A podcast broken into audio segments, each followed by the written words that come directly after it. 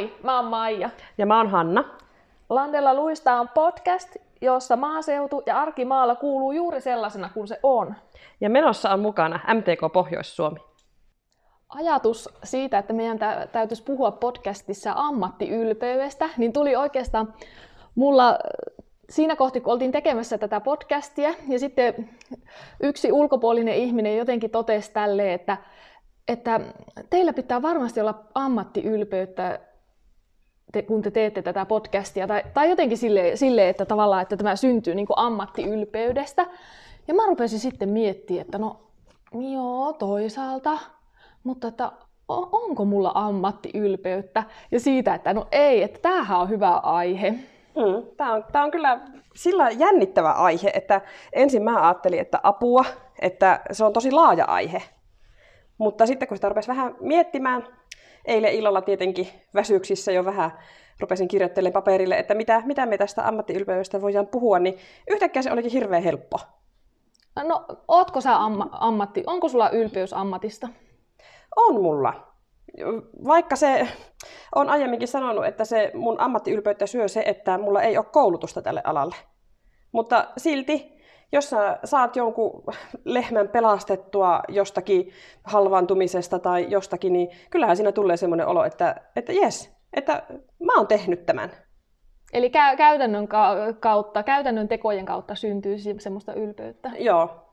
Ja tietysti se, että kun on niin kuin hyvät äh, niin kuin kollegat tekemässä mun kanssa tätä työtä, niin sitten kun me onnistutaan porukassa jossakin, niin harmittava niin kuin harvoin me tajutaan käyttää sitä, että jes, me tehtiin tämä ja me onnistuttiin.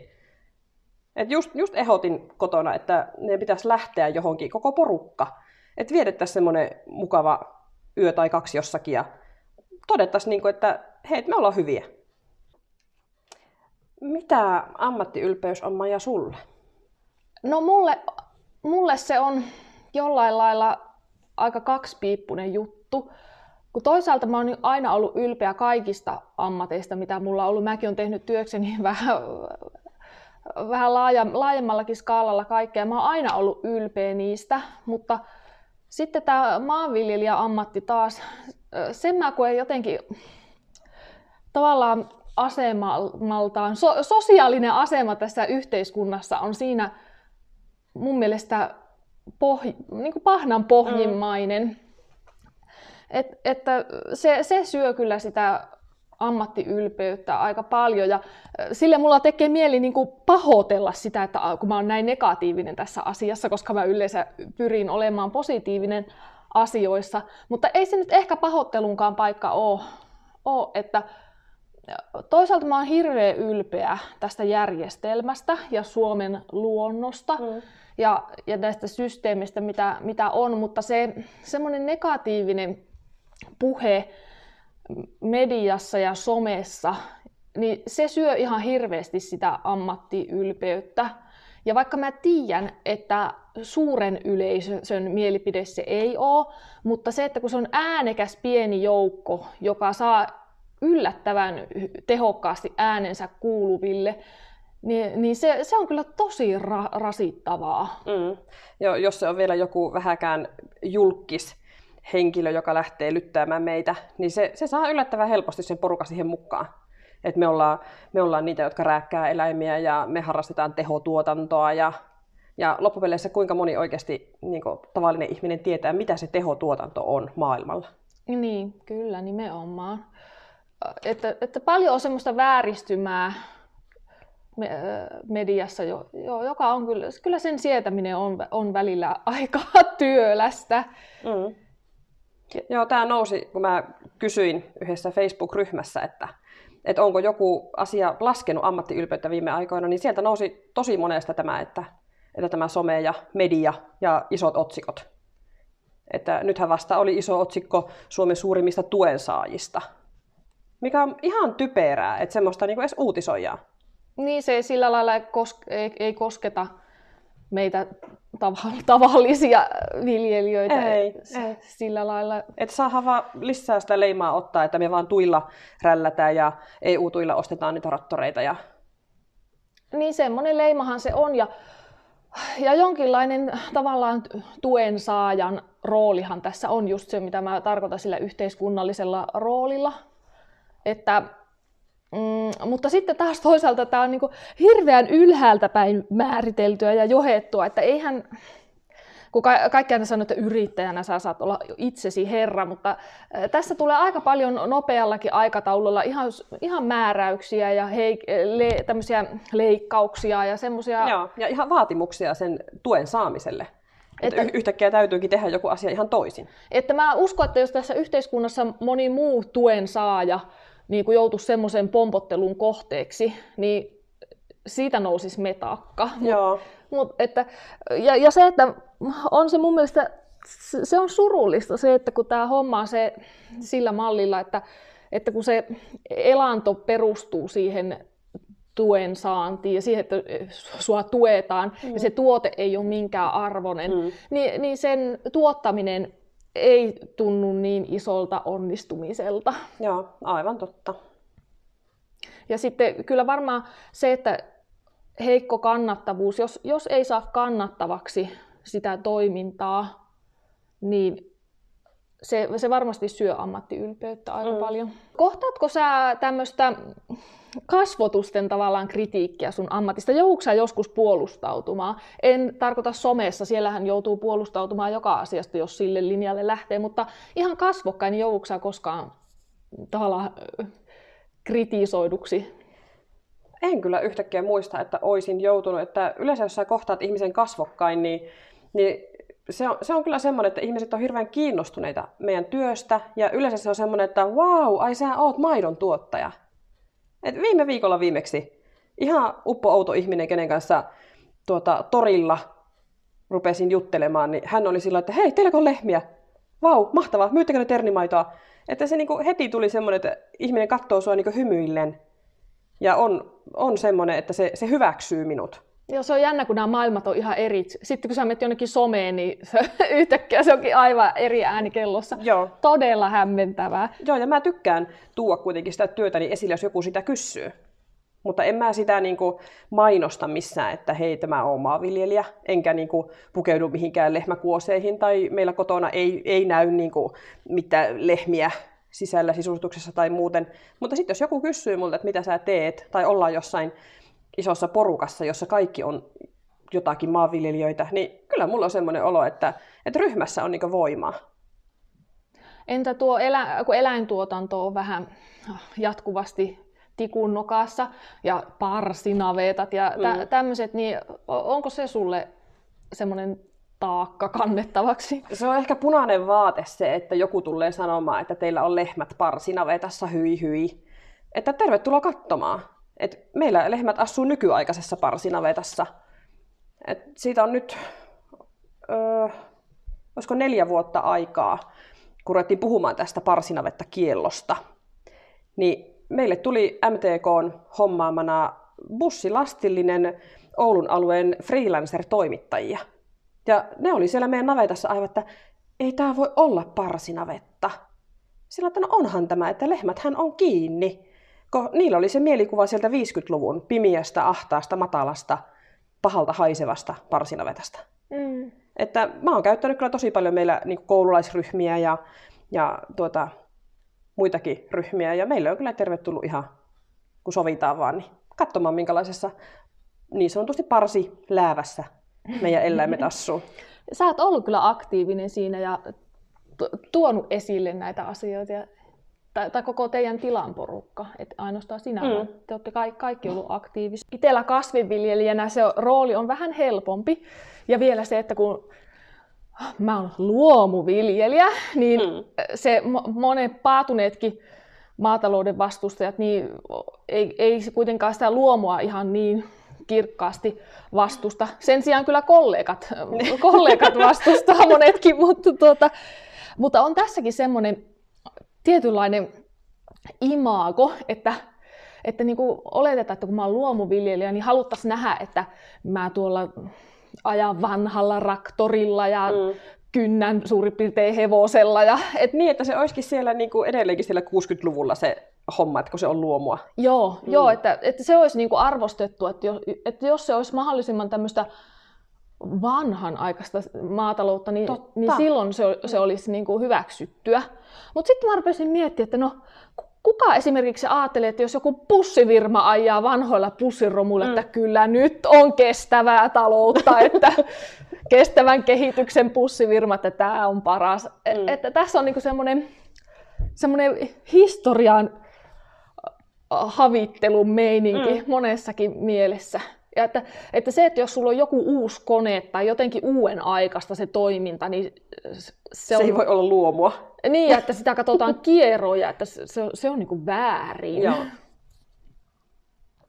No, tuleeko sulla mieleen, Hanna, joku hetki, jolloin sä olisit kokenut ammattiylpeyttä jotenkin voimakkaammin? Joo, tämä tuli mulla eilen mieleen aivan niin kuin heti. Ja se on se traktorimarssi. 2016 Oi. Helsingissä, kun siellä oli paikalla 300 rattoria ja reipas 2000 viljelijää. Ja kaikki oli samalla asialla. Oi, mulla meni kylmät väreet, kun sä mä, kerroit tota. Mä en edes muista, mitä tuloksia tällä saatiin, mutta siis se, se fiilis siellä, että me ollaan aamuyöllä noustu Oulussa junnaan ja lähetty käväsee, se oli muistaakseni joku neljä tuntia, mitä me oltiin Helsingissä. Ja käytiin huutamassa siellä kirkon portailla niin kuin äänemme kähiäksi. Ja tultiin yötä myöten junalla takaisin kotiin. Joo, se on varmaan ollut hyvin yhteisöllinen Ja koko, siis käytännössä koko juna oli täynnä niin kuin, tuota, viljelijöitä niin kuin ihan Oulusta Helsinkiin saakka. Koko ajan tuli porukkaa lisää junnaa ja sitten niitä paluumatkalla jäi pois. Ja se, silloin oli sekin, että suuri yleisö t- tavallaan, kukaan ei ollut sitä vastaan, mm. vaikka se oli mielenosoitus. Niin. Niin silti sitä tuettiin tosi ihanasti niin kuin kansan keskuudessa niin. tavallaan. Ja ollaanhan me oltu muuten yhdessäkin osoittamassa mieltä. Mehän, oh. ollaan, mehän ollaan käyty Seinäjoella. Seinäjoella ollaan Joo, käyty. Las, laskemassa lippuja puolitankoon ja päästiin, ehkä me oltu jossakin uutisissakin jopa. Mä en muista niin tarkasti, mutta silloin 2016 sinne mä en päässyt, kun oli ju, mä en muista mitä, mikä kuu se oli, mutta tota, olin just saanut lapsen, vai, muistaakseni, vai olin... Mitähän aikaa se oli? Vai olinko sitten viimeisillään? Eikö, eikö se ollut nyt tiedätkö, ihan tässä niin kuin kevätpuolella. Joo, no silloin, se, Joo. silloin mä oon, on, on juuri saanut lapsen. Niin muistan vaan, että se jäi vähän välistä, mutta että se, se kyllä jäi mieleen se tapahtuma. Se oli kyllä hieno. Junamatkalla värkättiin niitä kylttejä ja se oli todella vau. Et milloin tahansa mä lähtisin uudestaan. Joo. Ihan vaikka jos mitään aihetakaan, mutta se, että kaikki on niinku sama asia äärellä siellä.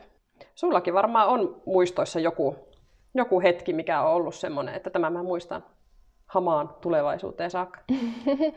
on niitä paljonkin.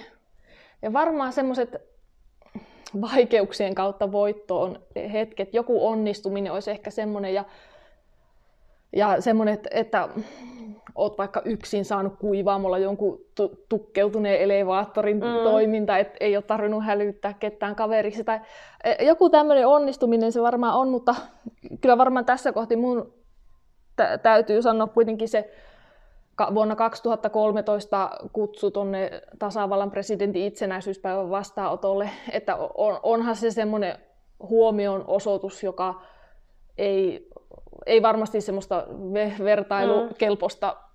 asiaa tuu. Ja sua aivan haastateltiin siellä. Se oli siis, ne on kyllä linnanjuhlat, mitkä on jäänyt itsellekin mieleen. Ja ne on tiedätkö jossain VHS tällä varmaan vielä tallellakin. että mä, oon, mä oon ne tyttöä varten tuota, aikanaan nauhoittanut, että saa katsoa, missä, missä kummitäti on ollut.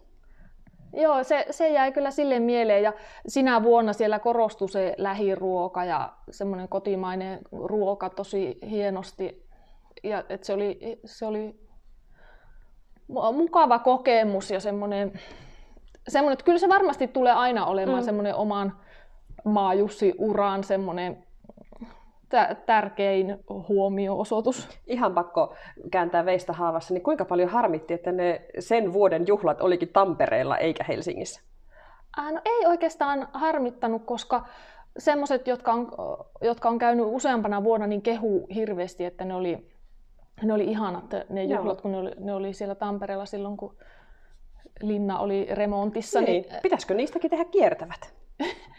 niin, hmm. ja siellä siis Tampereella oli silloin aivan upeat järjestelyt ja kaikki, kaikki ja että, että ei, ei kyllä mun mielestä se oli, voi sanoa, että positiivista, että se oli siellä.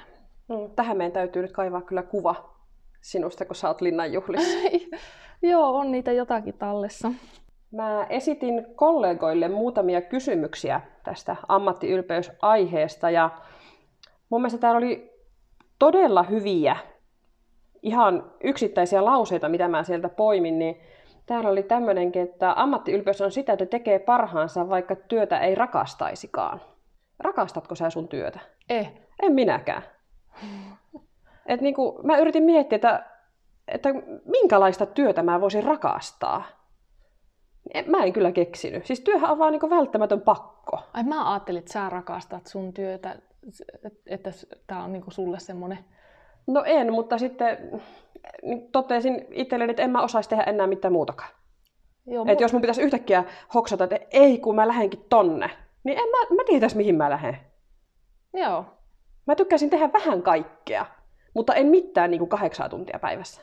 Joo, ja kyllä mä, mä samaistun tohon. Joo, teen parhaani, vaikka en rakasta työtäni. Ei, ei, tää, ei mulle tämä ole selviytymistaistelu, ei ne. mikään rakkauden kohe ja onnistumisen, onnistumisen sinfonia, että kyllä tämä on selviytymistaistelu, joka käydään läpi sen takia, että on tavallaan pakko. Joo, mä oon nähnyt joskus jossakin somessa semmoisen varmaan jonkun viljelijän piirtämän tämmöisen vuosikellon, että käytännössä toukokuusta lokakuulle kuukaudet on paskaa. Ja sitten marraskuussa se alkaa jo vähän niin kuin hellittää se, se paskan määrä. Ja sitten joulukuu, niin se on aivan semmoinen, että huh, huh että henki kulkee taas, että onpa mukavaa, että kyllä on mukavaa olla viljelijä. Ja tammikuu, niin taas alkaa semmoinen, että fuck, kohta on kevät. Et se, on, se on vähän semmoista, että, että se kello vaan niin pyörii ja aina tulee se uusi toukokuu, kun pitää olla siellä pellolla. Ja taas tulee se marraskuu, kun hoksataan, että jes, lumi on maassa. Et on, se on semmoinen oravan pyörä. Niin, marraskuussa maaliviiva yli rojaus. Että niin. Toki ei se siihen lopu, kyllähän ne hommat jatkuu silloinkin, mutta se pel- peltosesongin Joo, se semmoinen iso säitten armoilla oleminen on ehkä No sitten täällä oli tämmöinen, että, että kun sä keskustelet jonkun toisen ammattiryhmän edustajan kanssa, niin, niin sillä hetkellä voi sitten kokea sitä. Tästä hetki sitten jo vähän sivuttiin, mutta että, että kun sä voit kertoa sille, että mitä sä teet.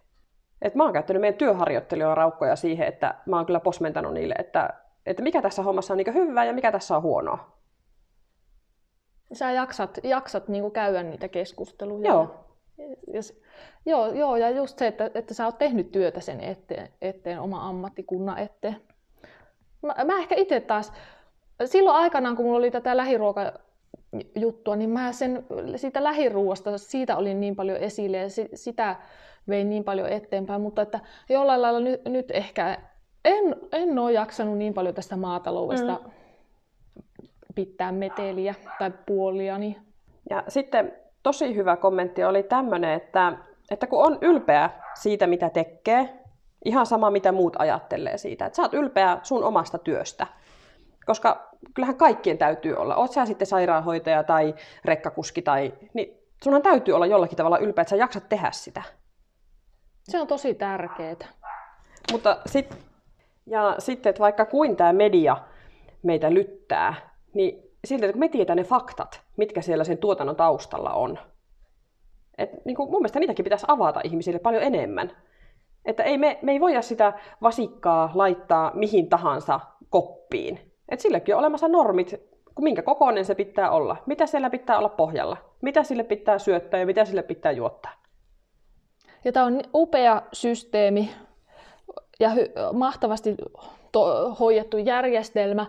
Ja jos on parhaat mahdolliset lähtökohdat, jos ajatellaan tätä luontoa, niin se, että tämähän pitäisi olla niinku semmoinen kruunujalokivi, mm. vientituote, siis semmoinen ylpeyden aihe. Mutta ei, kun sitten meillä on omiakin, niinku, vaikka ajatellaan poliitikkoja tai europarlamentin mm. Jäseniä, jotka, jotka niinku itse lyttäisivät, että joo, ei meillä tehdä hu- huonosti. Ja mm. joku suomalainen metsähoito ja ka- kaikki semmoiset, niin mahtavia, mahtavia saavutuksia ja hienoja sy- juttuja, joita joita ei niin kuin voida ulkoistaa. Joo, kun sä sitä metästäkään voi hakata niin kuin ihan mielivaltaisesti mitä vaan. Ja, ja pellolle sä et voi levittää sitä apulantaa tai paskaa niin paljon kuin sä haluat. Vaan niihinkin on olemassa lukema. Tämän verran sinä saat laittaa, piste.